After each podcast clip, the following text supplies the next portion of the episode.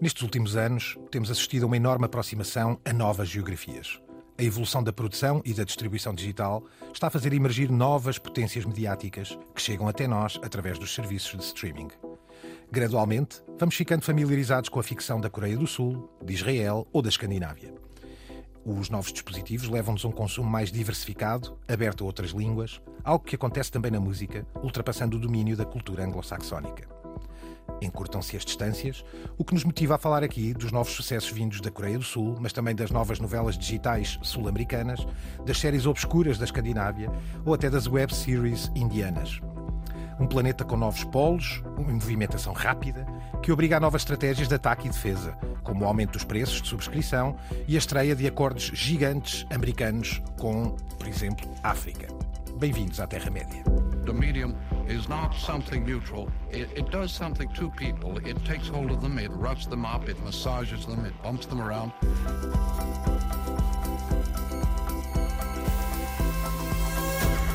The medium is the massage. Margens ao Poder. Parece um programa sobre comentário político uh, no momento que vivemos. Mas que diz muito, Álvaro. Queres começar já? Antes de eu introduzir o que é que seja, passo da bola. Posso começar com Babylon Berlin, uhum. ou se quisermos Gomorra, ou El Cid, ou Kingdom, neste caso em inglês, mas uma série sul-coreana.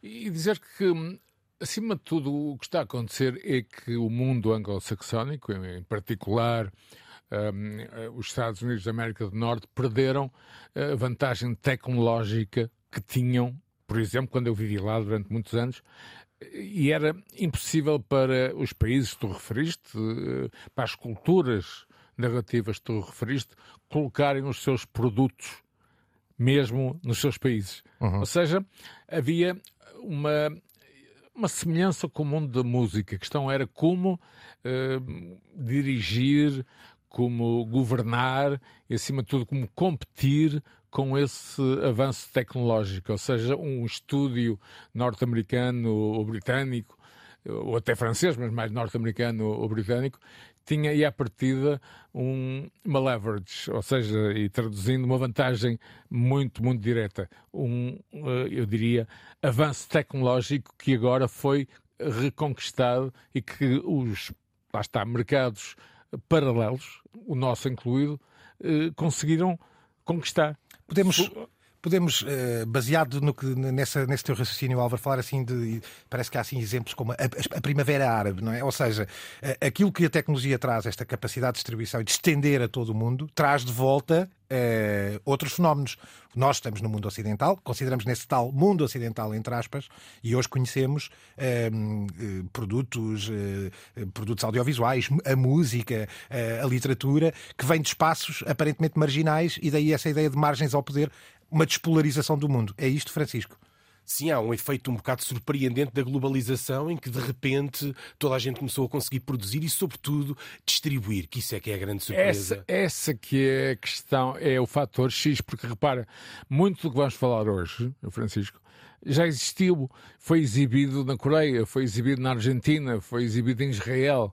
Só que agora, com os negócios que se vão fazendo, é possível a quem está em Lisboa, ou no Porto, ou no, sul do país, ou onde quiser, ter acesso. O que, obviamente, não tinha há meia dúzia de anos era impensável, pensando o fanático de cinema japonês, por exemplo, o esforço, o trabalho que envolvia para ter acesso a coisas em VHS uh, eh, ou em DVD uh, eh, na terra dele. Não era muito fácil. E passámos a ter um canal, como dizias, Álvaro, passámos a. Entra-nos pela casa adentro, um, um, tipo de conteúdo que não tinha canal, não tinha, não tinha forma de chegar até nós, não tinha canal de distribuição. Hum. E essa é a grande surpresa.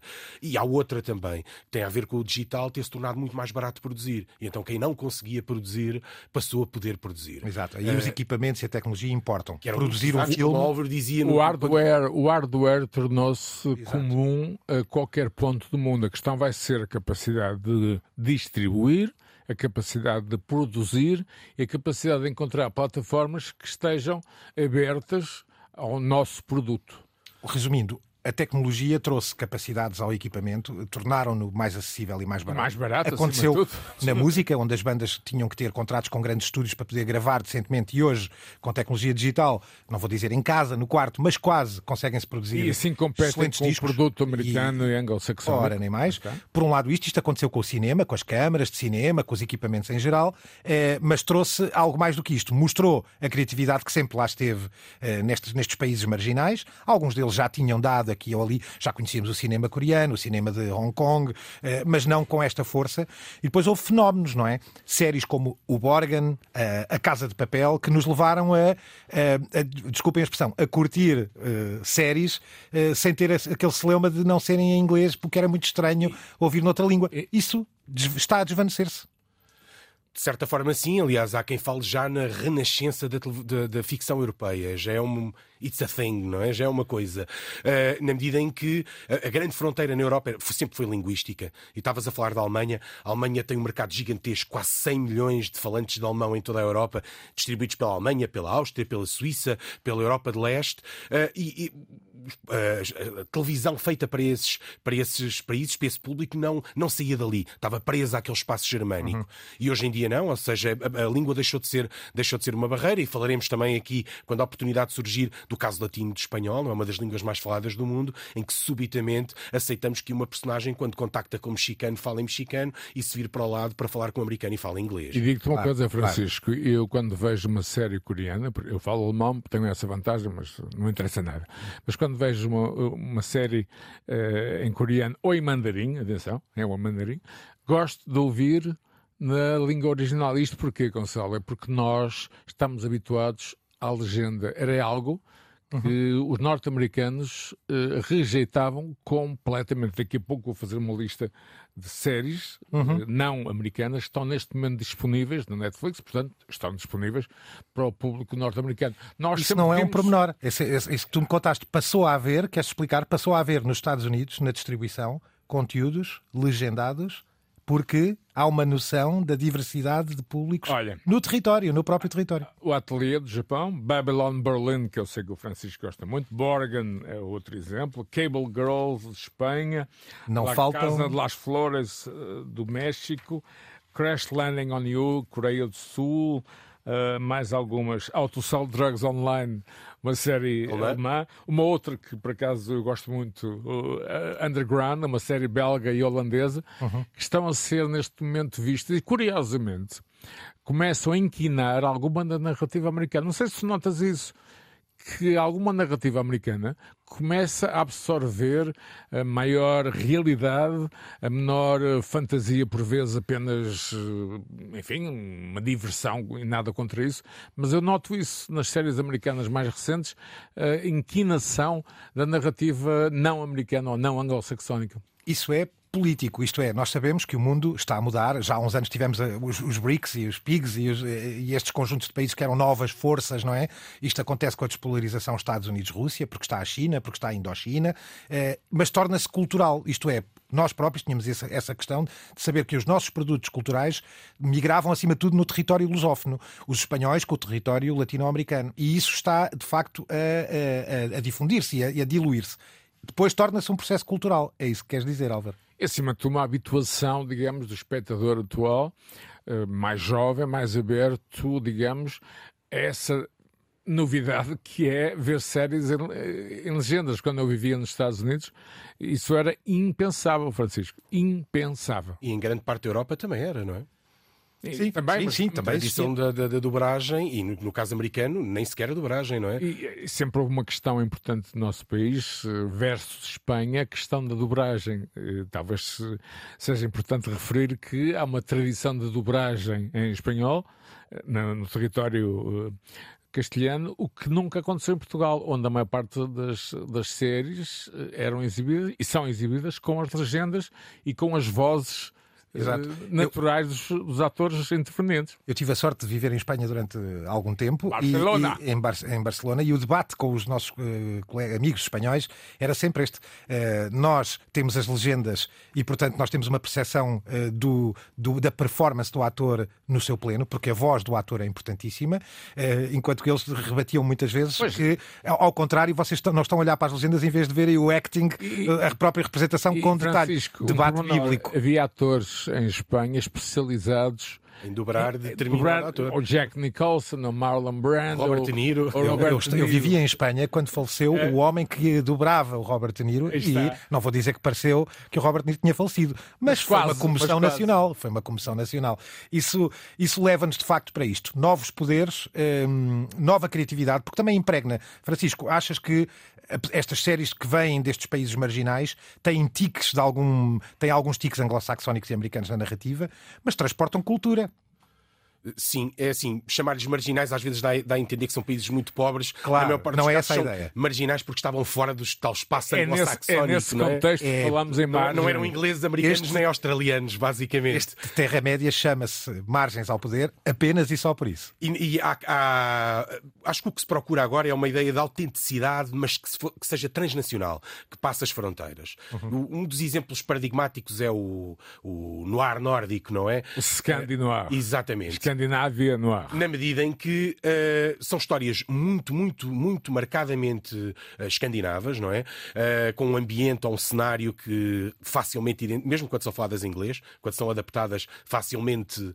Há lendas, o Ragnarok é uma delas, não é? Sim, que é uma, uma, uma mitologia nórdica. Aquela, é? e vem de base de um, de um, género literário também, não é? Uhum. Muito, muito, bem, muito bem sucedido, sobretudo Stieg Larsson, não é? Uhum. e, e na prática, o que, é, o que é que estes conteúdos fizeram? Rompem essa fronteira uh, e continuam a ser autênticos, autenticamente escandinavos, que mesmo quando adaptados nós percebemos que eles são escandinavos, mas uh, são apelativos para um público, para um e... público geral. E é isto que se tornou quase o santo grau do aquilo que nós procuramos na, na, nestes conteúdos. Eu, eu, escolhi o Undercover como, como exemplo, porque é uma série que tem muito a ver com a cultura dos Países Baixos e da, do Benelux. É Benelux, não é? A é própria Benelux. produção é Benelux, suponho. Bélgica, é? Bélgica, Luxemburgo. Países Baixos e Luxemburgo. E que tem, obviamente, características de uma narrativa comum mas tem ao mesmo tempo, um, e através da língua, Express Netherlands.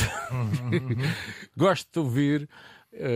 Gosto de ouvir estas séries na sua língua original. Não sei se será o mesmo contigo, eh, não, não gosto de ouvir inglês, gosto de ouvir, embora muitas delas, já vamos ver isso, Francisco, são faladas para aí em seis línguas, não é? Sim, sim, e há casos desses. há casos desses, e, e, depois curioso é ver que mesmo algumas adaptações, uh, por exemplo, no caso nórdico, não é? Algumas adaptações perderam esse ADN nórdico uh, e foram bem sucedidas, outras nem por isso, não é? Há um caso muito bizarro que é a adaptação do The Bridge, não é? Uh, tornou uma série americana, Tornou-se uma série americana e apagou de alguma maneira o, o o, registro. Aliás, quando passámos para a fronteira entre os Estados Unidos e o México, apagámos esse, esse essa ligação à Escandinávia. Exatamente. Enquanto é? aquilo era Dinamarca de Suécia, eh, eh, do outro lado de, de Copenhaga, está. Tra transferimos a história toda para Juarez, não é? E para, aquela, para os homicídios Exatamente, de, de, para a narcocultura, não? Exatamente. Já o The Killing, por exemplo, que é uma adaptação de, de, de, também de uma, de uma série nórdica, mantém. A ação passa-se em Seattle, já temos aquele ambiente mais próximo, mais, escuro. mais uhum. próximo do nórdico. Aliás, aí há uma escolha criteriosa. Eu conheço bem Seattle e, e também o estado do Washington. Não estou a falar do Washington DC, são coisas diferentes. O estou estado. a falar do estado do Washington, na costa oeste, e hum, o que eu senti quando lá estive é que estava em Estocolmo ou em Oslo. Claro.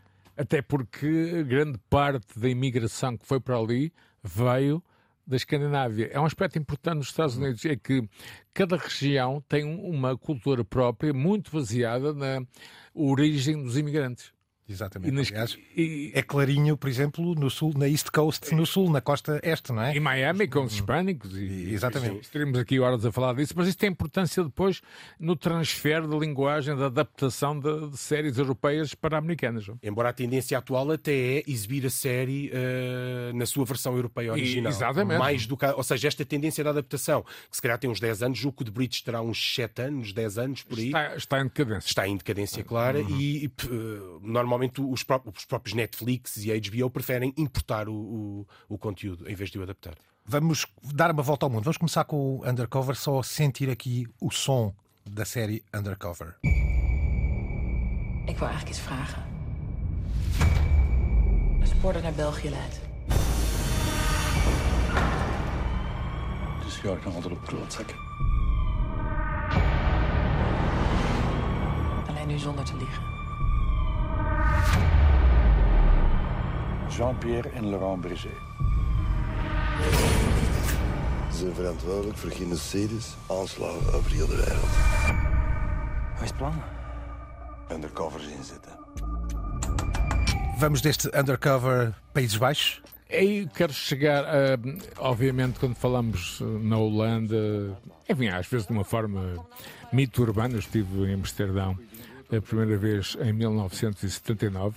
Como é que saí vivo de lá, não faço a minha ideia, mas uh, ainda estou vivo. Quando estou nesta Saíste dimensão. undercover? Não estou, não estou no Dark, outra série alemã.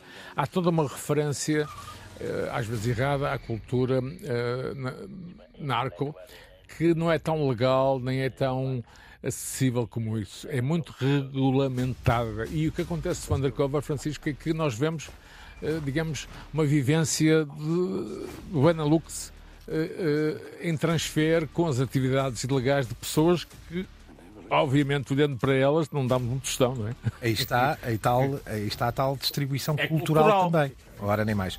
Já logo ao lado, Francisco, eu sei que da Alemanha há vários, do Babylon Berlim, que já aqui falaste, o Unorthodox, que me parece também uma peça eh, digna de ser Brilhante. mencionada, mas acho que trazes o Dark eh, para sentirmos o som também, é isto? Ah, sim, é. Gestern, heute Morgen folgen nicht aufeinander. Sie sind in einem ewigen Kreis miteinander verbunden.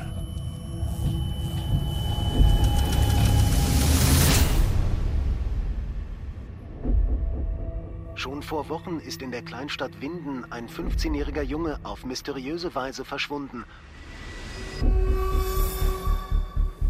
Und nun alarmiert ein weiterer Vermisstenfall die Bürger der Stadt.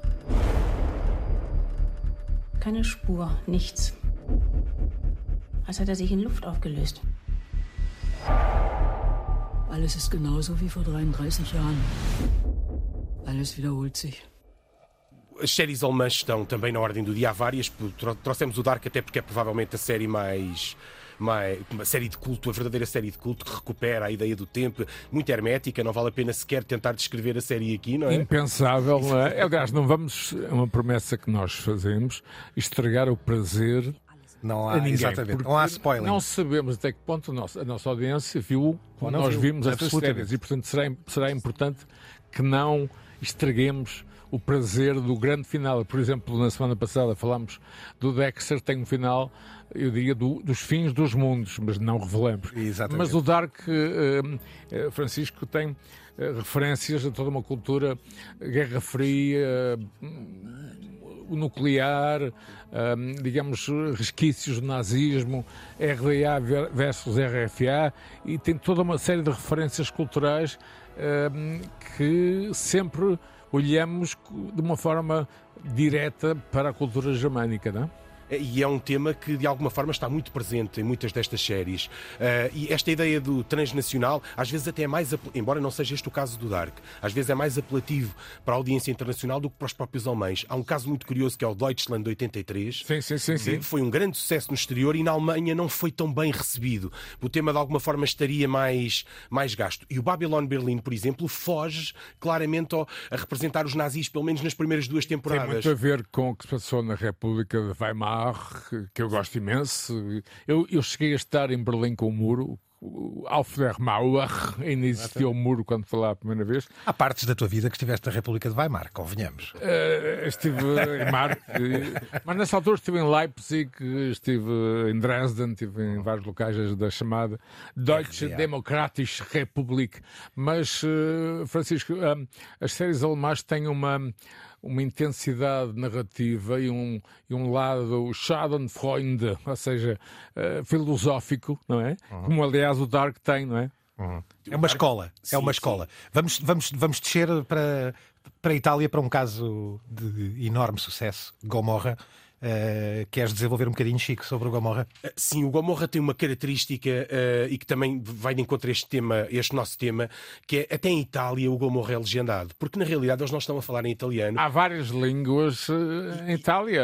Uma delas é este dialeto napolitano que eles falam, muito denso, o que será ótimo para os atores de Nápoles, que só eles é que conseguem trabalhar naquela Vemos série. isso no Hand of God de Paulo Sorrentino. Sim, sim, sim, sim. Que é um filme. Exato, recente. Recente e uh, patrocinado pela Netflix, já estão a ver Exatamente. onde quer chegar. Ou seja, não pensem que o conteúdo de streaming são apenas séries, mas, uh, Francisco, um, uh, esta cultura napolitana é muito, muito, muito interessante e, e, e, realmente a língua é outra. O italiano do norte olha para o sul como se fosse África. Eu sei porque estou à vontade para o dizer. E ali até é assumido mesmo, que nós normalmente temos aquela imagem glamourosa da máfia, não é? Que tu falavas também num destes dias no Padrinho. Uh, e aqui não, aqui é uma espécie de máfia de bairro social, no secundiano. Gomorra. Sim, e uma máfia de, de clãs, quase mais do que famílias. E muito violenta a série, aliás é baseada no... no, no exato, no livro do, de, na investigação do Saviano, uh, que não lhe custou a vida, mas obrigou a esconder-se, não é? Teve que se pirar para longe e continua, e continua sob proteção policial. E, e, na prática a série recupera ou, ou, ou transporta-nos para uma outra máfia a que nós estamos habituados, com uma outra linguagem também, para as ruas sujas de Nápoles, neste caso muito sujas mesmo, que será é da altura das greves do, do, do lixo da máfia. E é, é, uma série altamente recomendável. Uh, e é curioso, embora os italianos tenham esta questão, que muitas das séries são sobre crime, têm essa reputação, já veremos que também os mexicanos padecem do mesmo tipo de problema. Não é? E, e há, uma, há uma questão interessante que é santos da casa podem não fazer milagres. Uhum. Ou é seja, para nós, eh, nós, audiência, neste caso, enfim, portuguesa, mas outras audiências internacionais, pode haver um exotismo que provoca alguma rejeição local. Uhum.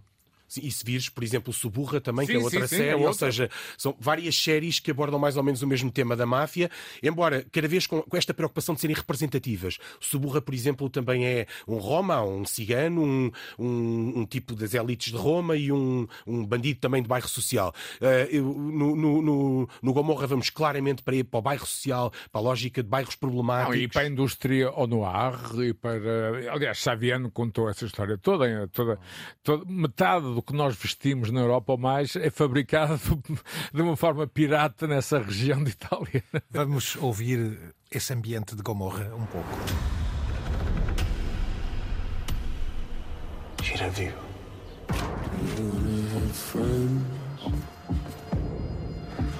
Abbandonata. Perché soli fa una vita nuova senza me.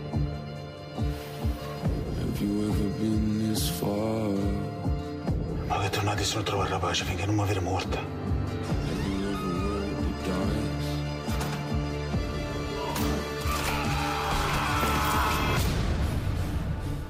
destes sons de Gomorra eh, e da enorme escola da, da, tradição que tem estes temas da máfia e que tem a realidade napolitana, que aliás o mundo conhece, não é? Para lá da própria Itália, a própria realidade eh, napolitana mas aqui de facto com interpretações eh, notáveis, eh, sem o problema da língua.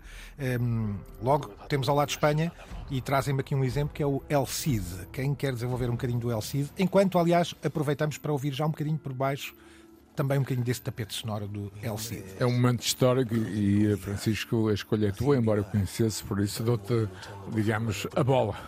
Eu trago o El Cid, não é propriamente o exemplo mais evidente, que seria a Casa de Papel, mas eu trago o El Cid de alguma maneira rompe com, a, com a, a forma como nós estamos habituados a representar a Espanha. E se virmos todas as outras séries de que vamos falar aqui, elas tendem a ser coisas muito recentes, muito atuais, ou então mais tardar século XX. As telefonistas que, que, que o Álvaro também falou há pouco, que em inglês é Cable, tu disseste o nome? Uh, disseste uh, o nome, disseste, muito uh, engraçado. Phone, Girls. Exatamente.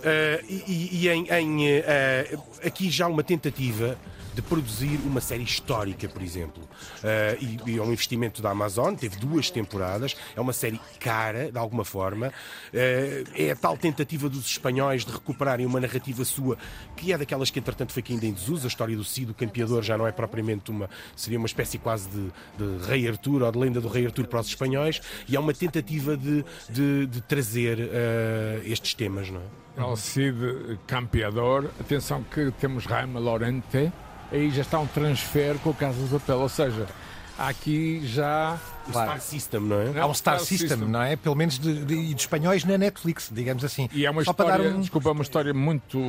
tem muito a ver connosco, tem a ver com as divisões, os reinos de Castelo, Leão e Galiza.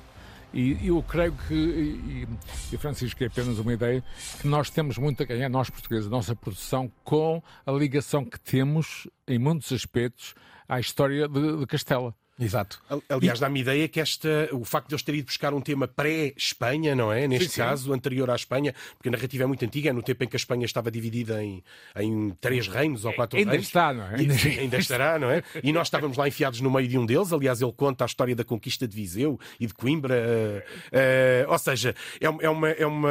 De alguma maneira também é a própria Espanha a tentar projetar-se com uma narrativa que é uma narrativa Mas histórica. há, mas há uma caso. vantagem aí, Francisco, que é o público hum, hispânico nos Estados Unidos. eh, E, e eu, quando estava lá, via muita coisa, digamos, em língua espanhola, porque de facto.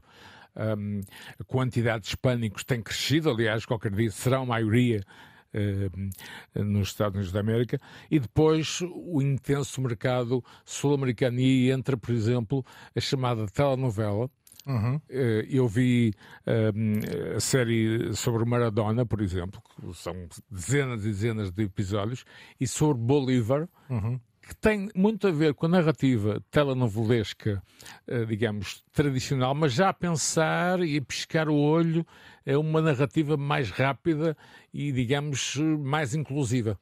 E com uma vocação internacional, na medida em que está. o Bolívar é um herói ali para três ou quatro países. Eu adorei essa série, não sei se viste. Vi um Essa- episódio só, mas também gostei Olha, vi tudo durante o fim de semana. Fiquei, Isso e- pode ser, aliás, uma estratégia, não é? Isto é, nós temos o caso que lá, lá iremos eh, de- do, do Glória em Portugal, mas, mas, mas, por exemplo, a Amazon acabou de apresentar para a Espanha a a- o financiamento de dois filmes e quatro séries já para o ano de 2022, o que diz tudo sobre o negócio a crescer. Isso é uma aposta, digamos, de projeto finance Claro. que indica um crescimento que a Casa de Papel, lá está, foi, digamos, o detonador.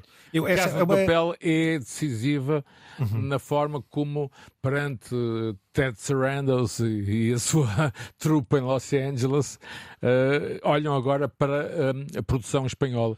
Ou seja, aí nós podemos apanhar boleia. Era aqui que eu queria chegar. Uh, demos aqui uma, uma volta ao mundo, mas há aqui, antes de voltarmos ao nosso uh, dois ou três sucessos mais, só Core- pararmos já Coreia aqui do em Portugal. Sul. E, e pararmos já aqui em Portugal, porque estávamos a falar deste tema, como com o caso do Glória, mas também uma outra questão. Duas questões que vos lanço. Uma. um, os, os escandinavos tiveram o Borgen, eh, a Netflix nos Estados Unidos teve o House of Cards como pontas de lança, digamos assim, que ajudaram a fazer crescer a própria plataforma, para além do seu sucesso. Eh, Espanha teve a Casa de Papel.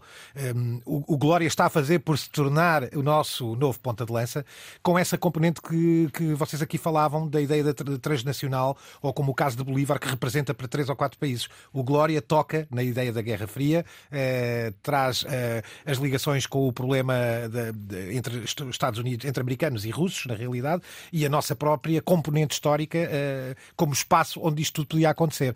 Esta pode ser a estratégia? Sim, em- lá está. A Netflix demorou um bocado a apostar em Portugal. Por exemplo, ao- ao- ah, falavas da Amazon há pouco, a Netflix investiu num hub em Madrid, julgo há dois ou três anos, um hub criativo. E por- os espanhóis, quando falamos em Espanha, falamos no espaço latino todo. E no Portugal, espaço hispânico, no espaço América- hispânico América todo, a América, Sul. que sempre tiveram uma série de pontos de convergência, não é? Daí o sucesso logo quase imediato de séries como, como A Casa de Papel, o Elite, agora para uma audiência mais Mas, teen. desculpa, Francisco, essas séries conseguiram fazer o transfer para as audiências norte-americanas. Acho que esse é que é o fator. Sim, determinante foi. Ou seja, elas já tinham um público mais ou menos garantido e explodiram nos Estados Unidos. O facto do, do espanhol ser hoje a segunda língua nos Estados Unidos, em algumas zonas, ser E quase será a primeira. Vamos, vamos No eh, caso português, eh, e lá chegava. ao Deixa-me só dizer aqui uma coisa para entrarmos no, carro- no caso português, que é colocar o tapete sonoro do Glória enquanto conversamos um bocadinho sobre isso mesmo. Já vi que a segurança aqui é apertada. We're together in this fight against communism. Portugal está à distância certa para enviar o sinal para o Bloco de Leste. A guerra faz-se com armas e não só, é aí que entramos nós. We have a KGB agent inside Raret. We have to find and eliminate him. Poderá o Glória, com as ligações que tem daquela paisagem alentejana, com americanos uh, na aldeia de Glória, não é? Um, tocar ao tal público norte-americano e fazer do Glória uh, algo que pode ser esse tal ponto eu, de lança? Eu vou dizer apenas que ainda é cedo. Nós temos que encontrar realmente temas que sejam globais. Uh, as nossas descobertas, por exemplo. uma figura planetária como Eusébio, uhum. ou alguém se lembrar de uma biopic de Cristiano Ronaldo. Uhum. Pode parecer uma loucura, mas não é. Uhum. Sim, aliás, o futebol é um tema recorrente, é algo. Atenção à Amazon, questão... que está a apostar fortissimamente no futebol, no soccer. O, o, o interesse no futebol é, não diria universal, porque há dois ou três países que insistem em ficar de fora, mas quase mas todos, poucos, não é? Mas são poucos. Mas a verdade é que não há propriamente algo pelo, pelo qual Portugal seja reconhecido, que, como falávamos há pouco da máfia, da, da, Gamo, da Comorra, da Gamorra, etc., não existe isso. Na, uhum.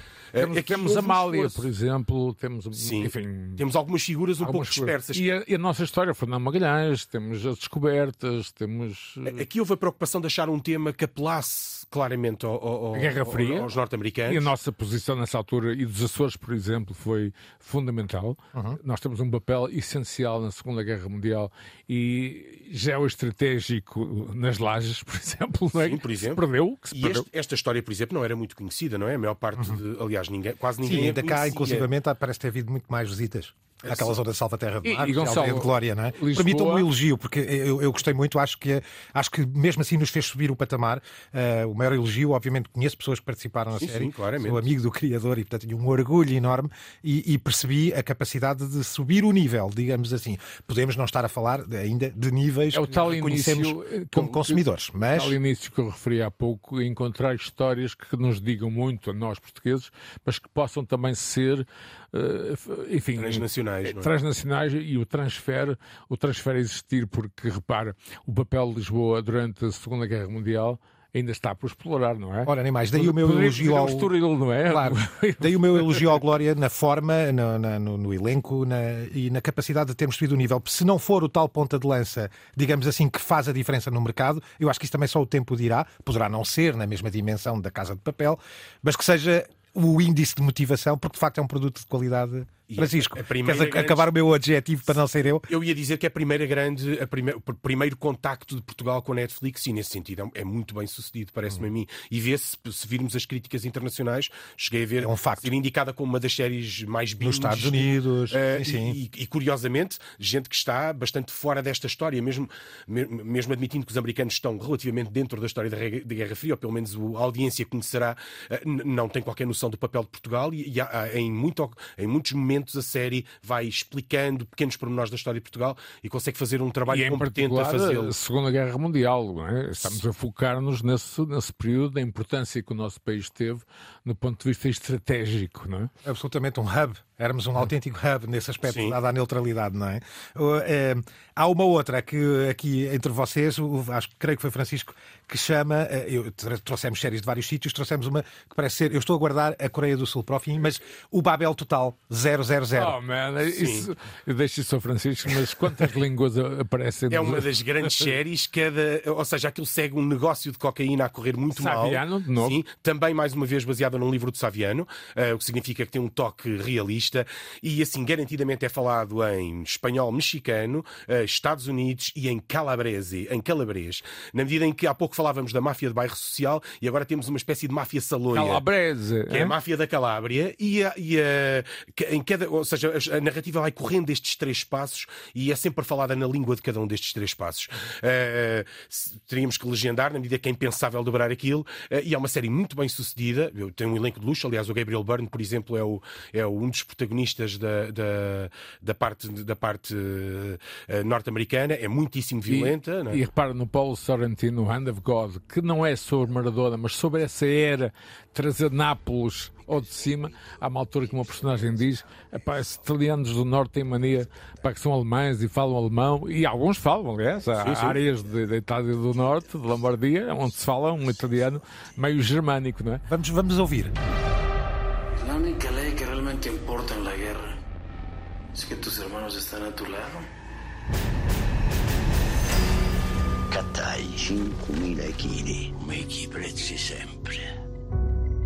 Ya tenemos listas las 5.000 latas de chile que pidieron para Italia. You're gambling all of our liquid assets on one shipment. If we don't continue to broker cocaine, this company ceases to exist. daqui destas, eh, desta imensidão de línguas sem pudores, ou seja, já não se inibem, como diziam vocês os dois, Francisco e Álvaro, já não há essa inibição de colocar personagens a falar noutras línguas que não as suas línguas reais dentro do período, dentro da série ou dentro da, da narrativa, logicamente, um, mas há contaminação cultural e trazemos aqui um exemplo de contaminação cultural interessantíssimo que não passa apenas pela boy band BTS, não é? Que já é o que é K-pop, o K-pop, o pop coreano, uh, digamos para os teenagers de hoje, mas um, a Coreia do Sul de facto afirma, não se afirma apenas com marcas como a Samsung e a Daewoo, uh, já vai um bocadinho mais longe. Há aqui obviamente uma tradição nipónica do ponto de vista cultural que se presente, mas, para lá destes temas, como o caso do Squid Game, eh, que nos traz o endividamento, o problema do endividamento, que é, é uma crítica, uma crítica brutal às diferenças e do mundo ocidental também. Mas, mas não muito, se coíbe. Muito a ver com Seul, muito a ver com muito Seul. a ver com Seul, sim, mas não se coíbe para lá, para lá desses, desses temas que são globais, porque eu acho que houve, isso também provavelmente é estratégico, mas traz as suas eh, idiosincrasias coreanas. Squid Game, para partirmos como exemplo um fenómeno incontornável, querem uh, falar do fenómeno ou vamos passar àquele que vocês elegeram como o melhor exemplo para falar o, o Squid Game da Coreia do Sul. Poderia ser um exemplo para nós estarmos aqui meia hora. Nós vamos buscar aqui mais dois ou três exemplos para que o auditório uh, tenha noção que eu já procuro, e o Francisco também, uh, as séries coreanas de 2022. Já o fazes já, já o deliberadamente. Deliberadamente. Uhum. Ou Se seja, há... já conquistou o nosso interesse e a nossa curiosidade como espectadores. E se há quem tenha aproveitado bem este ataque às margens, foi decididamente a, a, Coreia do Sul, e é um fenómeno mais ou menos surpreendente e que dispara para todo lado. Eh, é a música, como tu falavas, o K-pop, são as séries de televisão de que vamos falar aqui, mas também o cinema, uhum. porque a Coreia impôs-se em quase todos os meios, com uma estratégia muito bem pensada, para a malta das teorias da conspiração até é, porque há quem diga que é tudo pensado e que o objetivo da Coreia é pôr-nos a consumir mídia coreanos para depois comprarmos outros produtos eu gosto coreanos muito e mudarmos comida, de opinião. já dizer. Sim, também eu por não é japonesa nem chinesa, eu já. E é excelente. E curiosamente, tu falavas há pouco do caso japonês. Uh, durante anos, a cultura japonesa foi proibida. Anos, até há muito pouco tempo, até os anos 90, a cultura japonesa era proibida na Coreia. Os mangás, os, os animes, nada disto era publicado na Coreia. Resquícios de colonialismo. E sim, eles foram uma ditadura. Aliás, e essa é uma das questões também, para um pouco para nos introduzir nestas séries, é que a Coreia é ela própria uma distopia, governada por quatro ou cinco grandes empresas. Tu falavas da Samsung, que tem um poder gigantesco. Daiwa, sim, a Daewoo e a, Hyundai, e a, e a LG, não é? é não, é a, a Hyundai, sim, a Samsung e a LG serão as, as grandes. E Francisco, já temos uh, algo muito importante que é começarmos a estudar a história daquele território, o Kingdom. Sim. É, é uma série do ponto de vista gráfico, ou seja, de Uh, design, de uh, vestuário e, e, de composição magnífica, uma história épica que tem a ver com o passado medieval daquele território. Mas sempre com aquele grau distópico e, não vou dizer surreal, mas distópico muito típico daquela zona. Sempre a acompanhar e que já está presente no cinema uh, também, ou seja... O... Sempre esteve, Francisco, porque no Fantaspor, daqui a muitos anos, uh, o cinema sul-coreano era apresentado assim como uma espécie de uh, pá, ideia exótica. Ou seja, Seul Ud já existe há muitos anos. E muitas destas séries, Francisco, tu sabes isso, já tem alguns anos. Vamos, não são novas. Vamos deixar o Kingdom aqui por vamos. debaixo das nossas, da nossa conversa. 그것이 권력이다.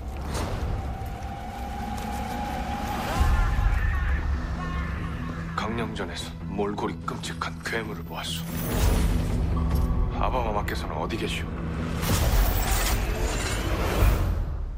E, deste, e desta magia sul-coreana, que no fundo parece um ato de magia económica, cultural uh, de, para o mundo, uh, não deixa de haver aqui. Tu falavas há pouco, Álvaro, do Seul Hood, uh, e eu gostava de. E fez-me lembrar. Niger Wood. E o Niger Wood. Bombay, Bombay Wood. Ora, nem mais. Índia. Era aí que O Francisco falava-nos daqui de que era importante abordarmos as web series indianas. Francisco. Sim, por um motivo que eh, uma das coisas que nós normalmente não pensamos é que a democratização destes dispositivos todos uh, deu ferramentas muito poderosas a quem não estava habituado a tê-las. Uh, e subitamente há uma espécie de uma democratização da produção. Há, há um grande investimento já do, da Netflix e dos outros agentes na Índia, mas a, a, a grande o grande boom recente foram as web series na Índia. De alguma forma, uma série de gente que não se revia na produção de Bollywood, que normalmente remete para, um, para uma visão mais conservadora da Índia, a vida familiar. É canónica seja, culturalmente, não é? Jovens, uh, os casais mais jovens, os jovens solteiros. Os musicais. Os musicais. Uhum essa malta não tinha propriamente uma série para ver e, ou não tinha conteúdos produzidos na Índia para eles. E a democratização, todas estas estruturas vieram provocar um boom do web series na Índia. Há uma série de web series muito populares e a tendência agora tem sido para a migração destas web series para plataformas como a Netflix ou para as centenas de concorrentes que existem por, eu, naquela zona. É? Deixa-me ter-te esta alfinetada. Um é o Sacred Games. Sacred Games, sim. Deixa-me dar-te esta alfinetada que, que, que, que contribui. Uh, a Netflix desceu 60% os seus, a sua subscrição na Índia, enquanto que os Estados Unidos e o Canadá e a Europa vão subir. Mas aí é uma questão de escala uh, também. Uh, do, ora, a Índia, enfim. 60% de descida na mensalidade por utilizador único é qualquer coisa como um dólar e meio, dois dólares. Sim, mas numa população por mês. tão extensa como a indiana claro. acaba por. Absolutamente. E com uma concorrência feroz, porque há muitos operadores na Índia diferentes, ou seja, nós aqui elencamos 5 ou 10, mas eles na Índia têm uma grande quantidade de operadores, chamadas OTTs, uhum. são uma série de operadores que compram este tipo de, de conteúdos. E, sinceramente, não ficaria muito surpreendido se alguma destas web series em algum momento não rebentasse quase como uma casa de papel e não se impusesse nos, nos a, mídias aqui na Europa. na China tem a ver, com, obviamente, com o controle social que se vive neste momento. A, a política mercado, ainda pesa nesse caso, neste é? caso, Muito. Uhum. Neste caso, enfim, a China atual não permite uma abertura tão, uhum. tão grande como acontece na Índia, na Índia. um país, uhum. país gigantesco. Curiosamente, fica um bocado de fora o que se passa no Japão. Eu tenho uma escolha que é o Samurai Gourmet. Sim, sim, sim. Mas de facto. Boa sugestão. De facto, o Japão desapareceu um bocadinho eh, do centro, até noutras áreas. Olha, eh, chips, computadores, automóveis, a Coreia do Sul tomou esse lugar. Parece que sim, tirando o caso da anime uh, e, da manga, e manga e da mangá, exato, o, o, a Coreia do Sul parece ter preenchido esse, esse espaço que, que, o Japão tinha ocupou durante quase meio século nos mídia, uhum. nos mídia em todo o mundo, não é? À parte a questão chinesa por razões políticas e é por isso que não se pressente tanto esse movimento, uh, mas há olhos apontados à África, fala-se. Nigéria, Lagos, Nigéria, Lagos Hood. Lagos Hood, como diz o Álvaro. Eh, eh, a Netflix está a investir na produção, eh, com o, produtor nigeriano da empresa Ebony Life, mas também há a Amazon a comprar e a fazer acordos de licenciamento para as suas produções cinematográficas nigerianas passarem a ter logo depois do circuito das salas integração no catálogo Amazon está tudo a olhar para lá e não é só daqui. A África is the new trend, não é? É a tendência a todos os níveis. Culturalmente, na música, já acontece, Álvaro. E acho que é uma cidade, eh, Lagos, uh, tremendamente empreendedora. Bastaria falar de Fela Kuti, não é? Exato. E de Afrobeats e muito mais. Voltamos ao princípio da nossa conversa, que é, acima de tudo, a democratização da capacidade de distribuição e, acima de tudo, da tecnologia. Todos estes movimentos já existiam, digamos, mas, eh, digamos, centrados nos seus territórios culturais. A grande diferença, e chegamos ao final do programa como começamos, está exatamente na capacidade de mercados laterais, ou seja, não anglo-saxónicos, conseguirem competir em termos técnicos, em termos tecnológicos, em termos visuais, produção, com os grandes mercados tradicionais de produção televisiva. Francisco, em tom de, em tom de, de finalização, eh, eh, conseguimos não falar de produção anglo-saxónica aqui, mas não deixámos nunca de exibir as marcas anglo-saxónicas, as Netflix, as Amazonas, as não sei o quê. Ainda há de haver um mundo onde, onde isso vai ver, essas plataformas também eu, eu entrar na distribuição, estas três, margens. Daqui a 3 a 4 anos, se calhar, eh, a classificação destas Champions League será diferente. Sem dúvida, sem dúvida. E, e há que ter em conta uma coisa que é subterrâneo a tudo isto estamos a falar há imensas marcas europeias. Muitas destas séries que nós citamos são da Sky, por exemplo, da Sky, Sky Atlantic. Sim, a Sky uh, Germany, Sky sim, Deutschland. E, e, são, uh, ou seja, de alguma forma, os Netflix desta vida vão se associando e, uh, a estas marcas. Francisco, a BBC também prepara. Sim, nunca, prepara um nunca, nunca desapareceu, exatamente. Nunca desapareceu, mas prepara um ataque poderoso na área do streaming. Colocamos aqui para já uma vedação na Terra-média. Há mais vedações na próxima semana.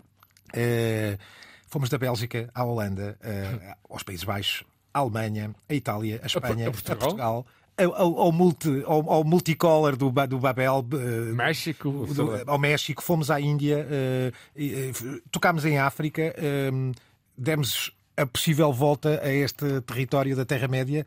Uh, ouçam e continuam a ouvir-nos aqui na Antena 1 uh, e, e, na RTP Play sempre também. Uh, eu, Gonçalo Madail, Álvaro Costa, Francisco Marino, despedimos-nos humildemente, somos os vossos servos e, e, muito vos agradecemos voltem, por nos ouvirem. E, e voltem a pensar num empréstimo para conseguir. Eu, eu, já, eu já não sei quanto gasto por mês. Esta produção luxuosa é da incrível Cristina Condinho, com os cuidados da gravação do fantástico Diogo Axel. Até breve. The medium is not something neutral. It, it does something to people. It takes hold of them, it rubs them up, it massages them, it bumps them around.